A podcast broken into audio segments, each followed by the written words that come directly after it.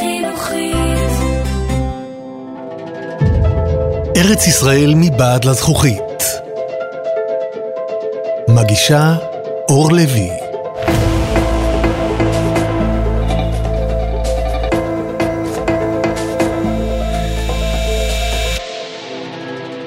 שלום, אני אור לוי ואתם מאזינים לפרק השני של ארץ ישראל מבעד לזכוכית בחינוכית.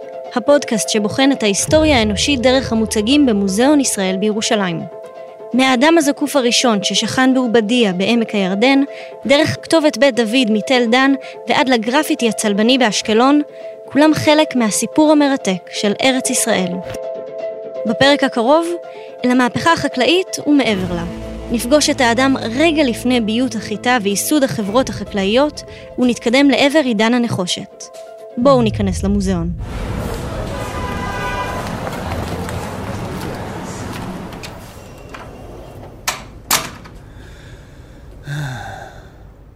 אני נפגשת שוב עם האוצר אחיעד עובדיה בגלריה הפרה-היסטורית. עברו כמה עשרות אלפי שנים מאז הביקור הקודם שלי. אנחנו בערך 13,000 שנה לפני הספירה. תם עידן ההומו ארקטוס, כעת ההומו ספיאנס, האדם המודרני, הוא מין האדם הדומיננטי. המהפכה החקלאית באופק. מולי בתצוגה ניצבים כלי אבן עצומים. הגדול מביניהם נראה כמו גרסה מוגדלת של מכתש, מעין קערת אבן עמוקה, גובהה בערך 60 סנטימטרים. רמת הגימור והשיוף של האבן ממנה עשוי המכתש היא מדהימה, כאילו הוא נלקח מסדנה של אומן. המכתש כל כך גדול שאני לבד בטוח לא אצליח להרים אותו, ואני בספק אם אפילו אחיעד ואני נצליח יחד. הכלי שאנחנו רואים פה, המכתש מבזלת הגדול הזה, הוא שוקל 120 קילו.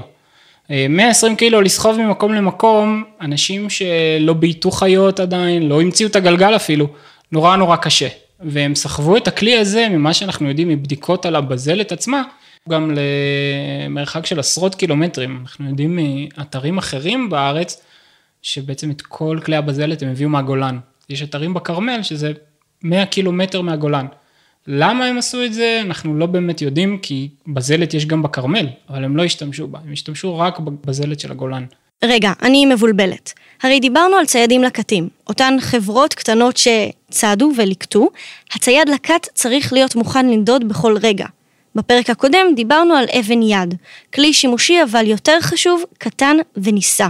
מסתדר מאוד טוב עם אורח החיים הנוודי, אבל הכלים שאנחנו רואים עכשיו הם עצומים בגודלם, איזו חברה אנושית יצרה כלים כל כך גדולים? הנטופים זה השם שאנחנו נותנים לקבוצת אנשים שחיו פה לפני 15,000 שנה בערך. השם מגיע מוואדי נטוף, וואדי בשומרון, שבו התנהלה החפירה הראשונה בשנות ה-20 של המאה ה-20, שבו מצאו והגדירו את התרבות הזו על סמך הממצא החומרי שלה. מה מצאו באותה חפירה?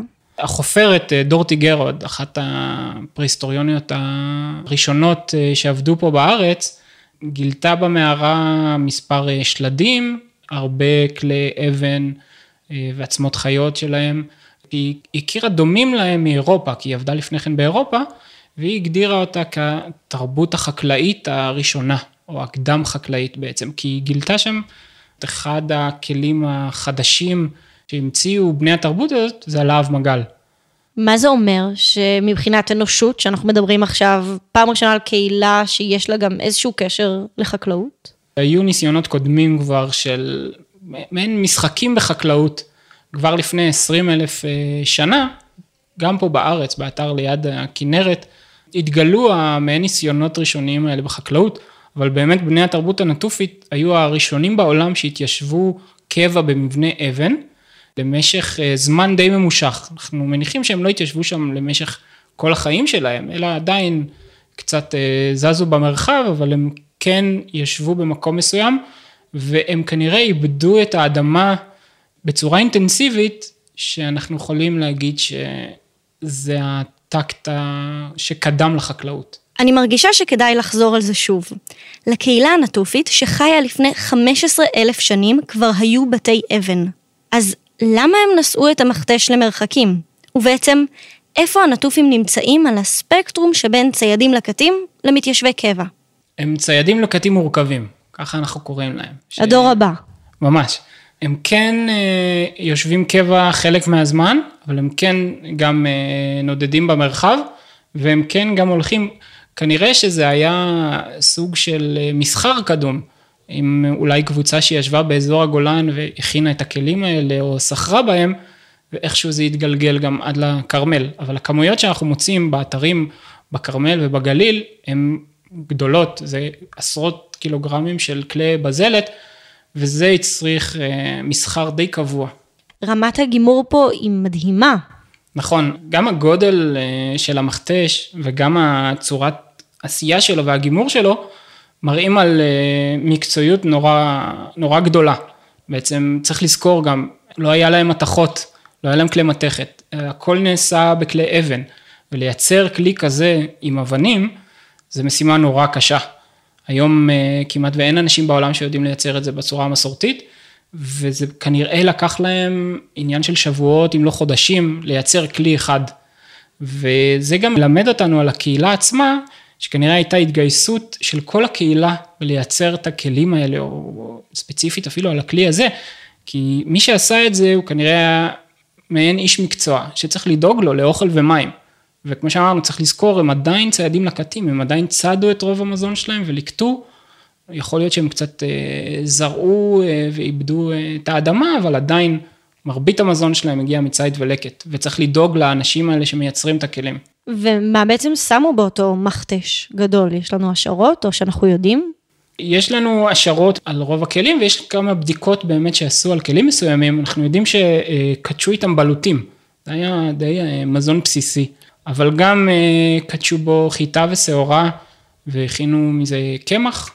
ופה בתצוגה ליד המכתש אני רואה גם עוד כמה כלים, אתה יכול לעשות לנו סקירה זריזה של מה שאנחנו רואים פה? כן, אז יש באמת שני מכתשים, המכתש הגדול שדיברנו עליו הוא מגיע מעינן, אתר בצפון עמק החולה, המכתש מעליו זה מגיע ממערה בגליל, ליד קרמיאל, מערת היונים, אבל שני המכתשים שלידם, הם מאוד מיוחדים, זה בעצם מכתשים עם חור בתחתית.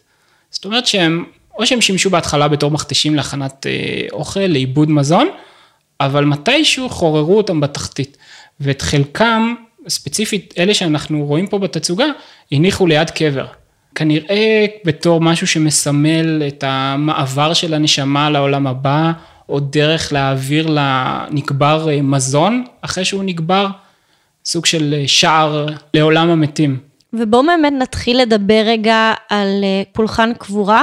אני רואה כאן גם ליד קבר של אישה, והיא לא קבורה לבד. הנטופים בעצם היו החברה הראשונה שקברו בצורה מסיבית את המתים שלהם. אנחנו מוצאים מאות קברים של בני התרבות הזו, ובאמת הקבר הזה שאנחנו רואים הוא אחד המיוחדים בהם. גם הוא מהאתר בעינן, בעמק החולה, וליד האישה הזו, בעצם מתחת ליד שלה, היא מניחה את היד שלה על גור כלבים. זה העדות המוחשית הראשונה בעולם שיש לנו לביות הכלב. הקבר הזה הוא מלפני 12,000 שנה. הכלב זה החיה הראשונה שהאדם ביית. אנחנו יודעים שהוא בוית לא לצורכי מאכל, אלא לצורכי חברה ולצורכי צייד. אז זה שהאישה מניחה את היד שלה על כלב, זה מלמד אותנו שהוא כנראה היה שלה, שהוא היה שייך לה. בדיוק. וגם דבר מעניין שיצא לפני ממש מספר חודשים, שטיפלו מחדש בקבר הזה, גילו שיש עוד עצמות של עוד כמה חיות. יש איזה ציפור ומחרסם שם ליד, כנראה היה לה איזה מין גן חיות קטן בבית. לכל המתים הנטופים מוצאים בדרך כלל דברים לידם, או שזה אומר אולי משהו מיוחד לגבי האישה הזאת? רוב הנקברים נקברו כמו שהם, אבל חלקם נקברו עם עוד מנחות מיוחדות אחרות. אנחנו מכירים קבר שהנקבר כוסה בפרחים במערה בקרמל. איך אנחנו יכולים לדעת את זה? מבדיקות של האדמה שנשארה מסביב לעצמות, גילו שאריות של פרחים מסוימים. מאושר הממצאים שאנחנו מוצאים באתרים הנטופים, אנחנו יודעים שהטקסיות והאושר הרוחני של החברה היה מאוד גדול. הם, כמו שאמרתי, קברו את המתים שלהם, הרבה פעמים תכשיטים ומנחות קבורה. איך נראה תכשיט נטופי? תכשיט נטופי זה בדרך כלל שרשראות, חרוזים שעשויים מצדפות או משיניים של שואלים. יש לנו את האגן של אישה, גם נמצא פה בגלריה, הוא מאותר בשרשרת של שיני שואלים. אולי זה יחזור לאופנה, בעקבות ההקלטה הזו. אני בטוח שכן. רגע לפני שאתם רצים לתפוס שואל, אולי כדאי שתוסיפו לרשימת הקניות שלכם עוד כמה פריטים, כי אנחנו מגיעים אל הקבר הנטופי המיוחד ביותר, או אולי המוזר ביותר. זה אחד הקברים הכי מיוחדים בתרבות הנטופית.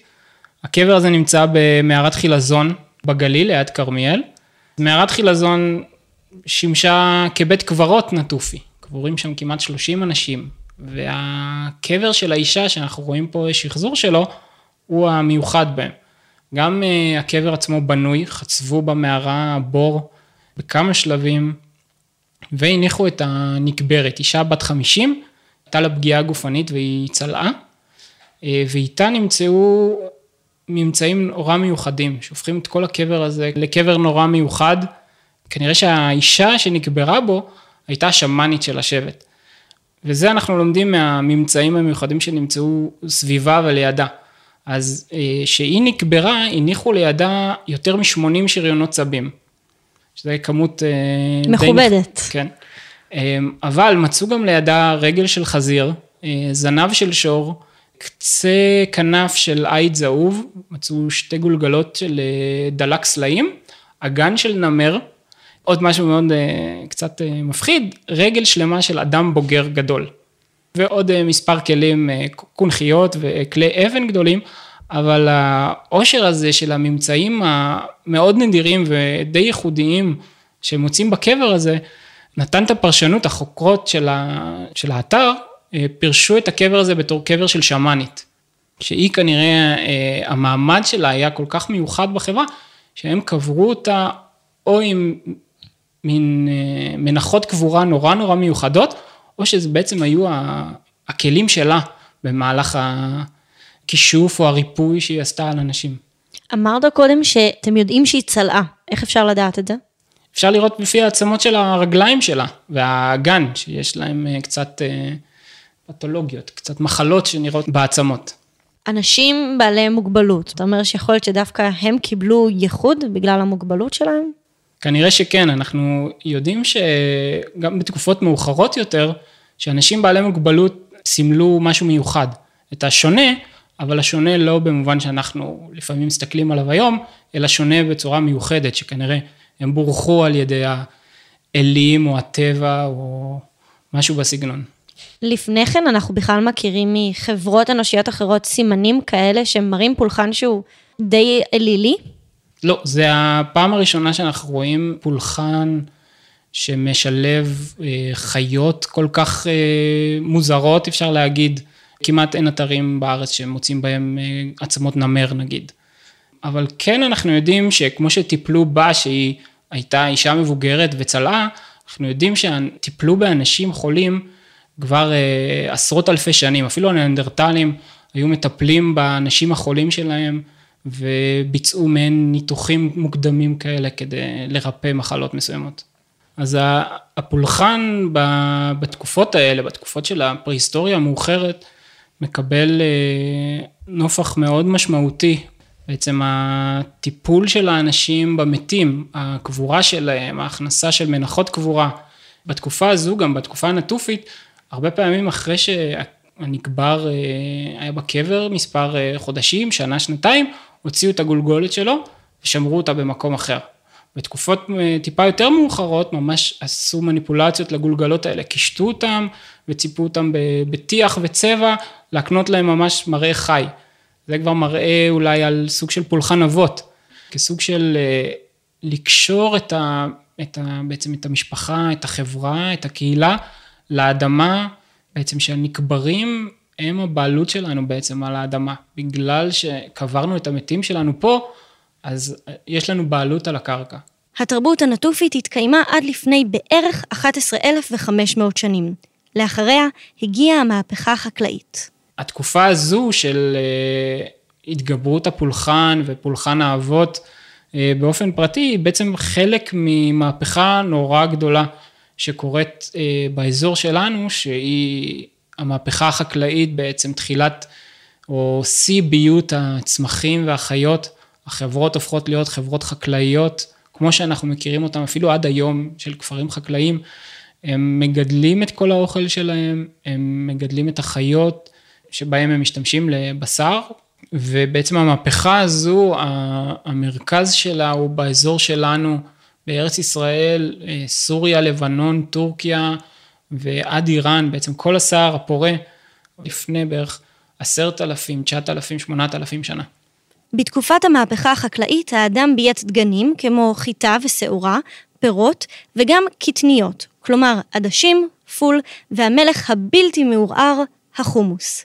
גם את ביות החיות, הבקר, הצאן והחזיר, אנחנו חייבים למהפכה החקלאית.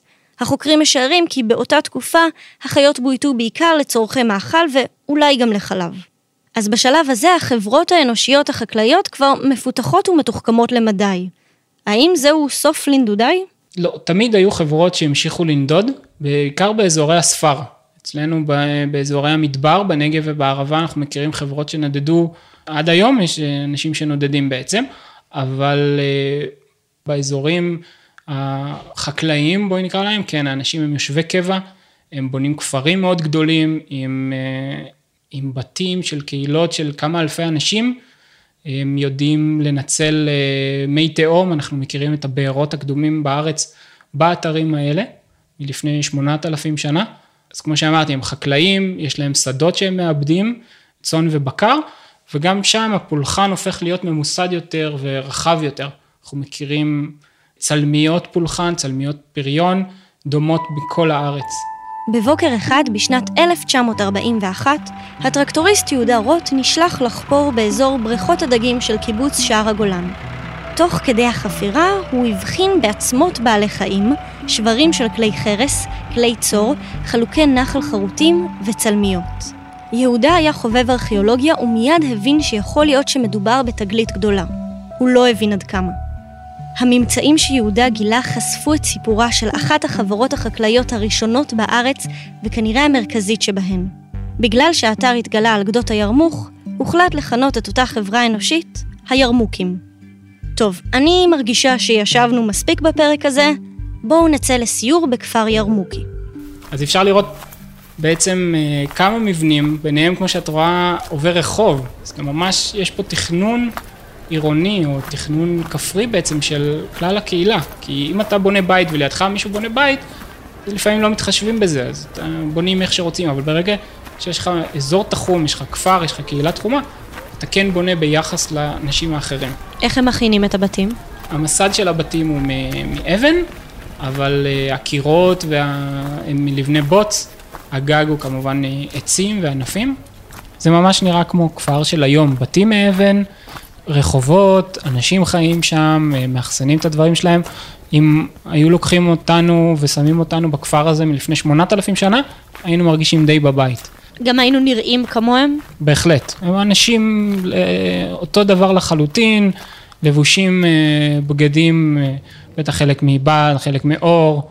אנחנו מניחים שהם גם נעלו נעליים, למרות שהעדויות לנעליים מופיעות קצת אחרי, אבל ממש אנשים כמוני וכמוך.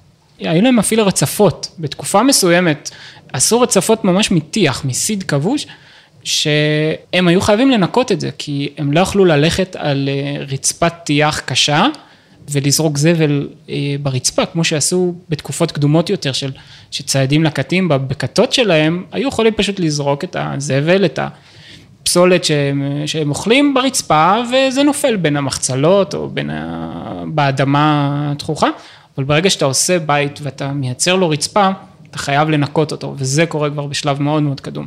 מה יש בתוך בית ירמוקי? עם אילו כלים הם עבדו? התרבות הירמוקית היא בעצם התרבות הראשונה באזור שלנו, שאנחנו מוצאים את כלי החרס. בעצם לפני כן היה משחק קטן עם כלי חרס, אבל בתרבות הירמוקית אנחנו רואים טיפוסים גדולים ומגוונים של כלי חרס, שבעצם אלו היו כלי הבישול והאחסון העיקריים מהתקופה הזו ואילך. וכלי החרס בעצם זה הכלי העיקרי של הארכיאולוגים באפיון של תרבויות ותיארוך יחסי, מכאן, מהתרבות הירמוקית ואילך. בין כל המהפכות, האם לנטופים ולירמוקים יש זמן גם לאומנות? אז מבחינת האומנות באמת היא מתפתחת מאוד כבר בתרבות הנטופית, אנחנו רואים צלמיות של ראש אדם וצלמיות של חיות, ובתקופות המאוחרות יותר יש ייצוג הולך וגובר של אדם, אם זה המסכות אבן שאנחנו רואים גם בגלריות ומתחתם הגולגלות המכוערות, אבל מולם יש גם צלמיות קטנות של חיות ובני אדם, שכנראה היו מין פולחן אישי כזה, שאולי כל אחד סחב בכיס שלו איזה צלמית להגנה או משהו כזה. אנחנו גם מכירים בתרבות הירמוקית את צלמיות האלה, שאנחנו קוראים להן, צלמיות אישה שהיא יושבת, אפשר לראות פה כמה דוגמאות בגלריה, שאנחנו מניחים בגלל המאפיינים האיקונוגרפיים של הצלמית, שהיא צלמית פריון. הירחיים שלה מודגשים, החזה הוא שופע, המאפיינים האלה מרמזים שאלה היו באמת צלמיות פריון, שרווחו בכל התקופה ובכל האזור שלנו. אז בייתנו את החיטה, ואנחנו כבר חברה הרבה יותר חקלאית, מה עכשיו? אז שיניתי קול. זו אוצרת נורית גושן, ועכשיו אנחנו בגלריה של התקופה החלקוליתית. בסוף שנות ה-40 של המאה הקודמת התגלו מגילות ים המלח, המגילות הגנוזות, כתבי יד עבריים עתיקים ובהם נוסח נוסף למקרא בעברית קדומה. החשיבות ההיסטורית והדתית של המגילות עצומה. בשנות ה-60 החל גל שמועות על מגילות נוספות שנגנבו ומסתובבות בשוק השחור. אם יש מגילות שנגנבו, אולי יש גם מגילות שטרם נמצאו. כדי לבדוק את העניין יצאה משלחת ארכיאולוגית מפוארת ובה עשרות מתנדבים וחיילים כדי לחפש מגילות נוספות במדבר יהודה.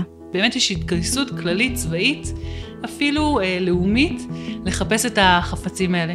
בראש המשלחת עמדו 4. פרופסור יגאל ידין, פרופסור נחמן אביגד, פרופסור יוחנן הארוני ופסח בר אדון. כמו ששמתם לב, הרביעי הוא היחיד שלא הגיע מן האקדמיה. פסח בר אדון היה איש שטח.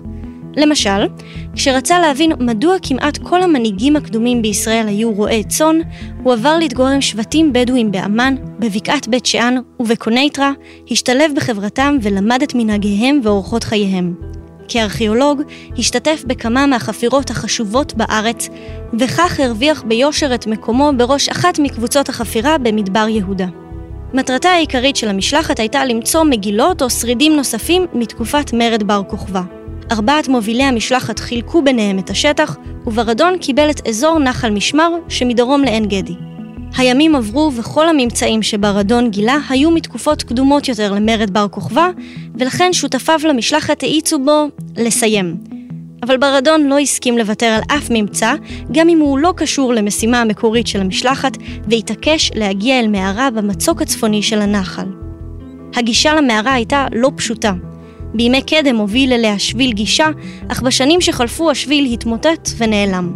כדי להגיע אל המערה, נעזרה המשלחת בציוד טיפוס, וברדון ואנשיו גלשו אליה בסנפלינג. ממש סרט פעולה. מסתבר שברדון צדק כשהתעקש להגיע אל המערה. ביום האחרון של המשלחת הזיזו החופרים אבן ענקית, ומתחתיה גילו אוצר מדהים עטוף במחצלת. כ-440 חפצים, רובם המוחלט, כ-430 עשויים מנחושת, יחד איתם יש חפצים משנהב, גם שנהב היפופוטם וגם שנהב פיל, גם מספר ראשי עלה מהמתית, בעצם מאבן שחורה בוהקת. חפצי הנחושת יש לנו מאות של ראשי עלה פשוטים, מעוגלים או מוערכים בצורת ביצה, עוד כ-100 שרביטים, 10 עטרות, שבעצם זה הכלים הצילינדרים המעוגלים, ומספר כלי קיבול, 3 כמו מעין סלסלות, ו3 כלים דמויי קרן, שגם נמצאים יחד איתם. יש לנו כאן איזשהו עושר גדול, שהוא פותח תעלומה גדולה. והנה לכם תעלומה ארכיאולוגית שהסיקה את מיטב החוקרים. יותר מ-400 חפצים. מה הקשר שלהם אחד לשני? מי השאיר אותם ככה במערה? כבר יש לכם ניחוש? אני אתן לכם כמה דקות לחשוב על פתרון. החוקרים הבינו כי המטמון הוא לא מתקופת בר כוכבא, אלא מתקופה מוקדמת יותר המתוארכת מלפני כ-6,500 שנים עד לפני כ-4,500 שנים. את התקופה הזו אנחנו מכנים התקופה החלקוליתית. אז התקופה החלקוליתית, זה בעצם השם חלקולית, הוא בנוי משתי מילים ביוונית, חלקוס שזאת נחושת וליטוס שזאת אבן, אז תקופת הנחושת והאבן, שכשמה כן היא בעצם בחלוקה שלנו של התפתחות האדם, היא נמצאת בין תקופות האבן, למשל הנאוליט זה תקופת האבן החדשה, נאוליטוס, ואנחנו נמצאים עכשיו מיד אחריה בחלקולית, לבין תקופות הברונזה והברזל, התקופות שהטכנולוגיה היא מונחת מתכת, אנחנו נמצאים פה בתקופת ביניים, מכיוון שכבר יש שימוש במתכות, ולכן מצאו את הנחושת ולכן השם חלקוס רלוונטי, ומצד שני עדיין יש שימוש אינטנסיבי בהחלט בכלי אבן, אפילו ביחס של 1 ל-250, זאת אומרת, כלי האבן הם נפוצים ב100% יותר מאשר כלי המתכת, ועם זאת אנחנו רואים פעם ראשונה הופעה ושימוש של מתכות שמעובדות על ידי אדם לכלים, לכלי עבודה או לכלי פולחן. מה בעצם הטכניקות של העיבוד של מתכת שאנחנו מכירים מאותה תקופה? אז בעצם יש לנו שני נתיבים בעצם טכנולוגיים בעיבוד המתכת. הטכניקה השגורה שאנחנו מניחים שהיא הייתה הראשונה והייתה בעצם התחילו להתמודד עם מתכות היא מה שנקרא יציקה פתוחה. אתה בעצם מכין תבנית, ואליה אתה יוצק את המתכת המחוממת, וכך נוצרת הצורה. בעיקר הכינו כלי עבודה בצורה הזאת, באופן הזה הם חודים גרזנים, קלפים, זמלים, וכיוצא בזה. מאיפה היו להם תבניות? תבנית זה דבר שהוא לא מסובך להכין, אתה אפילו יכול לפנות קצת אדמה וליצור תבנית, ליצור את הצורה שאתה שואף אליה. כמובן, מכיוון שבשלב הזה כבר עובדים בקרמיקה, עובדים בחומר, אז גם אין שום בעיה להכין גם תבניות מחומר. זאת אומרת, מבחינה טכנולוגית אין שום מניעה, תבנית זה דבר קל להכין, וזאת היא השיטה הפשוטה והקלה להפקה. מנגד, המסלול השני של התפתחות זה עבודה בטכניקה שנקראת השעווה העבודה, וזו טכניקה מאוד מתקדמת, ואחד המופעים הראשונים שאנחנו רואים בעצם נחושת בתקופה הזאת, אנחנו רואים אותה עשויה בטכניקת השעווה העבודה, וזו הייתה תעלומה מאוד מאוד גדולה במחקר, איך הם ידעו לעשות את זה. איך להכין חפץ נחושת בכמה שלבים פשוטים עם חומרים שיש לכל חברה חלקוליתית בבית. יוצרים את הצורה הרצויה משעווה. מפסלים אותה עד לפרט הקטן ביותר, כך שתראה ממש כמו החפץ שנרצה להכין. על השעווה מהדקים חומר ובעצם נוצרת תבנית. חשוב מאוד לא לשכוח להשאיר בתבנית פתחים. מאותם פתחים השעווה תצא והמתכת תיכנס. אחרי שהתבנית מוכנה, מחממים אותה כך שהשעווה נמסה ויוצאת, ונותרת לנו תבנית חלולה. עכשיו רק נותר ליצוק לתוכה את המתכת, הנחושת, ולחכות לקירור. השלב האחרון הוא שבירת תבנית החומר, והרי לכם חפץ נחושת משובח. והשעווה היא עבודה, מכיוון שהיא נמסה וכבר יצאה, ומכאן השם של הטכניקה. זו טכניקה מאוד מאוד מתקדמת, מבחינת המניפולציה של החומר, ההבנה של השליטה במתכת, בזרימה שלה, באיכות שלה, בהוצאת האוויר, בתכנון של סוגי חומרים שונים והאינטראקציה ביניהם. זאת אומרת, זה בהחלט נחשבת טכנולוגיה כבר ברמה הכי גבוהה שאנחנו מכירים לעבודה במתכת, וזה מדהים שכבר בתקופה הזו, זאת אומרת, אנחנו נמצאים ב-4,500 לפני הספירה, לפני 6,500 שנה, שאנשים ידעו לעבוד בצורה הזאת ובצורה ובאופן הטוב ביותר. זאת אומרת, איכות החפצים היא מדהימה ומעוררת השתאות. ולצד עיבוד המתכות, איך נראו חיי האדם באותה תקופה? הוא יושב ביישובי קבע, או ביישובים שהם סמי-נומדים, חצי נוודיים, זאת אומרת שחלק מהזמן אתה נמצא ביישוב, וחלק מהזמן אתה נודד עם העדרים, עם הצאן שבעצם בייתת בתקופה הקודמת, ויש יישובים שבהם הבתים הם תת-קרקעיים אפילו, ויש חדרים תת-קרקעיים, שבעצם אתה יכול לשמור שם את כל החפצים שלך, בגלל שחלק מהזמן אתה עוזב את הבית, נועל את הדלת מאחוריך ויוצא לנדודים, לתקופה מסוימת, אז יכול להשאיר את כל החפצים שלך מאחוריך, ולחזור לאותה נקודה בסופו של דבר, ולמצוא את הכל על מקומו. מצד שני, יש לנו גם בהחלט יישובי קבע, מפותחים, שהם כפריים עדיין באופיים, ובהם אנשים מסתובבים. האדם בעצם כמונו, יש לו אוכל זמין, נובע מחקלאות, נובע מהחיות שהוא מגדל, בגלל שיש את הביות של בעלי החיים ושל הצמחים, אז יש לו גישה גם לטקסטיל מסוג של פשטן למשל. בעצם אנחנו רואים בן אדם שמסתובב ולבוש בבדים, זאת אומרת כבר לבוש בגדים שאנחנו יכולים לזהות אותם כבגדים או כיסויים שרלוונטיים גם לחיים שלנו, נועל נעליים, היו לו סנדלים מאור, אז במקרה הזה אנחנו לא יודעים איך כל אדם מסתובב ביישוב, אבל כן, בהחלט יש עדויות גם להנהלה כבר בתקופה הזו, טעם אופנתי מפותח, וכמובן שגם תכשיטים, שרשראות חרוזים, אפילו נמצאו, ואפשר לראות אותם בגלריה, נמצא בנחל צאלים מטמון של שרשראות חרוזים שהיה עטוף בפשטן, זאת אומרת היה עטוף כמו בארנק של פשטן מלופף, שנמצא במערה, מין התמנה שחוזרים אליה, ולידו מצאו, באותה מערה מצאו גם ארנק שעשוי מאור, והוא משובץ בחרוזים, בשני גדלים שונים, ומותר בשני צבעים שונים, זה תיק ערב שהיום, אני חושבת שכל גברת הייתה מאוד מתנאה לצאת איתו. אנחנו חוזרים לתעלומה. יותר מ-400 חפצים, רובם עשויים נחושת, שנתגלו במערה עתיקה. כיום רבים מהם מוצגים כאן, במוזיאון, אבל מה הקשר ביניהם? כבר מצאתם פתרון? אז בעצם התעלומה היא רבת שלבים, היא רבת חלקים. אחד, מה זה החפצים האלה? למה הם משמשים? על מה אנחנו מסתכלים בכלל? מאיפה הם הגיעו? למה הם הגיעו? מה הם עושים פה בכלל במערה? ושלב נוסף על כל השאלות האלה, הוא בכלל בעצם השלב הטכנולוגי, השאלה הטכנולוגית, בעצם איך עשו אותם, איך הפיקו אותם, ואיך כבר בשלב כל כך מוקדם, יש לנו יכולת הפקה ושליטה בטכנולוגיות מטלורגיות, בעצם הפקות של מתכת, ברמה הכי גבוהה. תעשי לנו רגע סקירה של המוצגים. אז בעצם אנחנו רואים ערימה, כי החלק הארי של הממצאים הם ראשי עלה, שהם בעצם בצורות ביצה, עגולים, חלקם יותר מוערכים, חלקם פחות, שהם עשויים מנחושת. יש לנו גם ראשי עלה שהם דומים בצורתם, אבל עשויים באבן או מאמתית. יש לנו שרביטים, בעצם מנקנים ארוכים, מאותרים ביתורים גיאומטריים, אבל כשמסתכלים עליהם מקרוב, כל אחד מהם שונה, כל אחד מהם מיוחד, יחיד ומיוחד, אין שניים שנראים אותו דבר. מספר חפצים נוסף, אנחנו קוראים לו עטרות, או כתרים, אם כי אנחנו בטוחים שזה לא היה השימוש שלהם, אלה בעצם כלים בצורת צילינדר, בעצם עגולים עשויים גם כן ממתכת.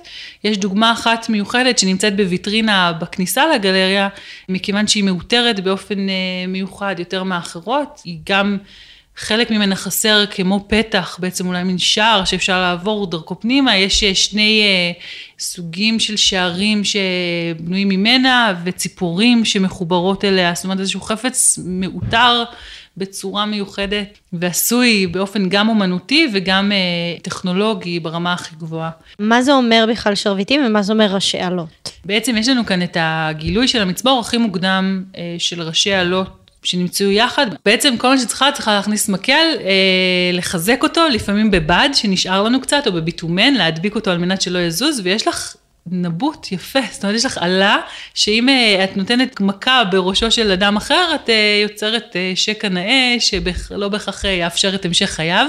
יש ספקולציה, אולי זיהו במחקרים הארכיאולוגיים אדם עם שקע מעוגל בראשו, שחושבים שאולי בעצם עלה, יצרה זאת והביאה למותו.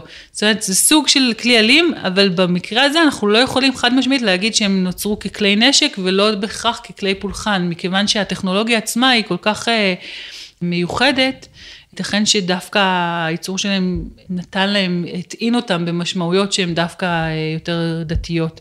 הקנים עצמם הם בעצם סוג של ראשי עלה יותר מפותחים.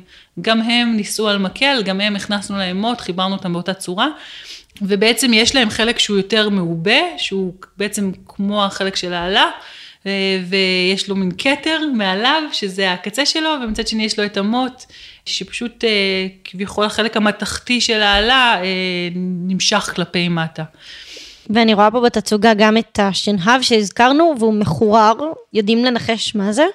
אז מכיוון שאחד החורים מעט מוגבה ובולט, אז אחת התיאוריות בתוך הקונטקסט הזה של חפצים שנישאים על מקלות, זה שבעצם הכניסו בעצם מות לתוך החור דווקא הבולט מהם, וגם הם היו סוג של ניסים או דגלים שאפשר היה ללכת איתם בתהלוכה, אבל זו השערה, אין לנו תשובה. וחלק מהקסם של המטמון הזה וחלק מהאושר שלו, זה בעצם שיש הרבה שאלות פתוחות לגביו ומפעילות את הדמיון. זה כמו תעלומה שיש לנו בת ימינו. אני חושבת שזה מה שלפחות אותי מאוד קושר לממצא הזה. טוב, לא הגעתם עד הנה כדי לשמוע שאין תשובה, אבל רגע לפני הפתרון נקשה עוד קצת. המערה ממוקמת בעצם במצוקים של הנחל, במצוק הצפוני. בעבר היה אליו שביל גישה מלמעלה, זאת אומרת מהרמה אפשר היה לרדת אל המערה. השביל עם השנים קרס, לכן במבצע החפירות ירדו אליו עם סולמות חבלים, ובעצם ככה מגיעים אל המערה, מה שגם בעצם שמר במידה רבה על הממצאים, חוסר הגישה. זאת אומרת שגם הגישה לא הייתה קלה ונוחה, זאת אומרת, אם אנחנו חושבים על כמות החפצים הזאת, זה לא שלקחתי אותה ממורד הרחוב לבנק, אלא בעצם התמנתי אותה ממערה שהייתי צריכה ללכת בשביל שהוא לא בהכרח הנוח ביותר. ושלא נשכח שמדובר במטמון של 400 חפצים. סביר להניח שהמשקל של מטמון כזה הוא קרוב ל-200 קילוגרם. כלומר, אדם אחד לא יכל לקחת אותו למערה לבד, לפחות לא בנגלה אחת. אז סביר שיש כאן איזשהו מאמץ של יותר מאדם אחד, בהחלט. לי אין ניחוש מוצלח, אני פורשת. נורית, מה אומרים המומחים? אז יש כמה תיאוריות, התיאוריה המובילה היום והשגורה היא בעצם לקשור את החפצים האלה, להבין את הכלים האלה ככלים שהצטברו לאורך זמן במקדש כלשהו. אוסישקין בעצם שחפר באתר פולחן באן גדי, באתר אן גדי שאפשר ללכת היום לבקר בו גם, שהאתר פולחן הזה נמצא ריק מחפצים, ולכן הוא מרוחק כ-12 קילומטר מהמערה הזאת, זאת אומרת עדיין באותו אזור, משהו שבהחלט בעת עתיקה נחשב מרחק זניח. הוא קושר בעצם את החפצים לאתר הפולחן באן גדי, ומניח שהחפצים נאספו בשלב לקראת סוף חייו של האתר, לקראת סוף פעילותו של האתר, נאספו החפצים והותמנו למשמר במערה. מתקווה שאולי אפשר יהיה לחזור ולהשתמש בהם, ולא כך. פסח בר אדון, החופר של המערה, חשב על תיאוריה מאוד דומה, אבל הוא הניח הוא היה יותר זהיר אולי, ולא רצה להתחייב שבכך נמצא באן גדי, והציע גם אתרים אחרים שנמצאים בעצם על הרמה מעל המערה, פשוט מצב ההשתמרות שלהם הוא פחות, ולכן הרבה יותר קשה להוכיח קשר אליהם. מצד שני, יש תיאוריות שבכלל רואות את הכלים האלה כאולי מחסן קהילתי, איזשהו כמו קופה קהילתית, בה נאסף הרכוש הקבוצתי של אנשים שגרים באזור, אולי מחסן כלי נשק אפילו, ותיאוריה אחרת ששוב לוקחת אותנו במקום אחר, אולי מדברת על מרכולת של סוחר, שפשוט הניח שם את החפצים, משתמש בזה כמין מחסן סחורה. אבל כמו שאמרתי, התיאוריה השגורה מכוונת אותנו היום לאן גדי, או לאתר פולחני אחר באזור. זאת אומרת, ההנחה היא שבהחלט זה כלים שנאספו במקדש. מאותו מקדש, באן גדי, שממנו אולי הגיע מטמון נחל משמר, נותר חפץ אחד. איל נושא מחבצה. מחבצה זה בעצם כלי שעל ידי תנועת ניעור די אינטנסיבית, מפרידים בין מוצקי החלב לנוזלים, וככה בעצם אנחנו יכולים לייצר חמאה וגבינה. מוצר שחיי המדף שלו מעט יותר ארוכים מחלב, ובעצם מאפשר לנו להשתמש שוב, לנצל את החיות, במהפכה בעצם שאנחנו קוראים לה מהפכת המוצרים המשניים, לנצל אותם בעצם למוצרים נוספים שיוסיפו לנו ערך קלורי ובכך ייטיבו את חיינו. פסלון של עין נושא מחבצה נשמע כמו בחירה אומנותית משונה? נראה שלא כל כך. לידו בתצוגה אני רואה שני כלים נוספים ממקדש אחר, בגילת, אישה נושאת מחבצה ועין נוסף נושא גביעים. שני הכלים האלה נמצאו במקדש אחר, מקדש שאולי שירת אוכלוסייה רחבה יותר מאזורים אחרים, ושני החפצים האלה נמצאים שם בחדר המרכזי, והם בהחלט בין החפצים החשובים והמעניינים שנמצאים לנו היום בגלריה.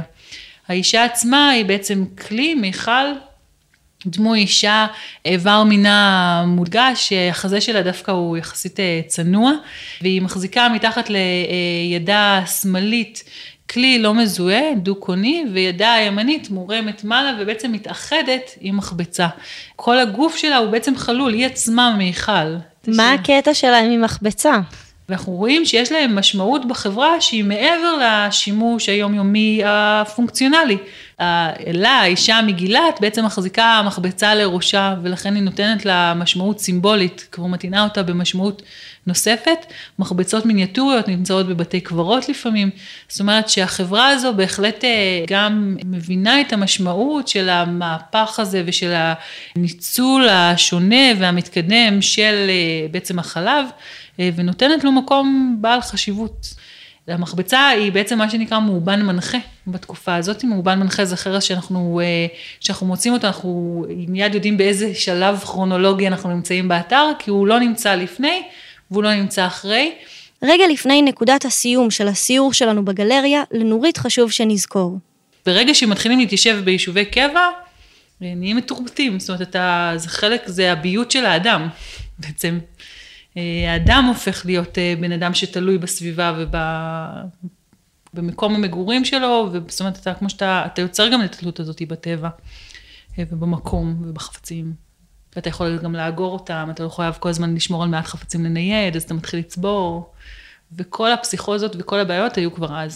זאת אומרת, כל פעם שאני מדברת על אנשים בעת העתיקה, אז אני תמיד אומרת, כאילו, אנחנו כמה חושבים שהם פחות מפותחים, או היה להם בעיות אחרות, או שהתהליכים היו פחות מורכבים, אנחנו מדברים על מהפכות וזה כאילו, אבל שהתהליכים ביניהם היו פחות מורכבים, כי יש, באת המהפכה הנאוליתית, טקט, למחרת יש מלא קומיקסים שמראים, למחרת התעוררת, מה אתה עוד משתמש בזה? אנחנו כבר במהפכה, עברנו את המהפכה אתמול. אז לא, כל תהליכים, זה כמו שעכשיו אתה מקשיב לחדשות, דברים קורים, זאת אומרת, זה לא, אתה לא קם בבוקר והעולם אחר, זה כזה. וכך ב-45 דקות בערך הפכנו מאדם קדמון, צייד לקט נודד, לאדם חקלאי, מתורבת, שחי ביישובי קבע ומתפלל למחבצות. עד המהפכה הבאה. תודה לאוצר אחיעד עובדיה על הסיור בגלריה הפרה-היסטורית, ולאוצרת נורית גושן על הסיור בגלריה החלקוליתית. בפרק הבא של ארץ ישראל מבעד לזכוכית, נתקדם אל עבר תקופת הברונזה, נדבר על המצאת הכתב, ונברר מה אנחנו באמת יודעים על כנען.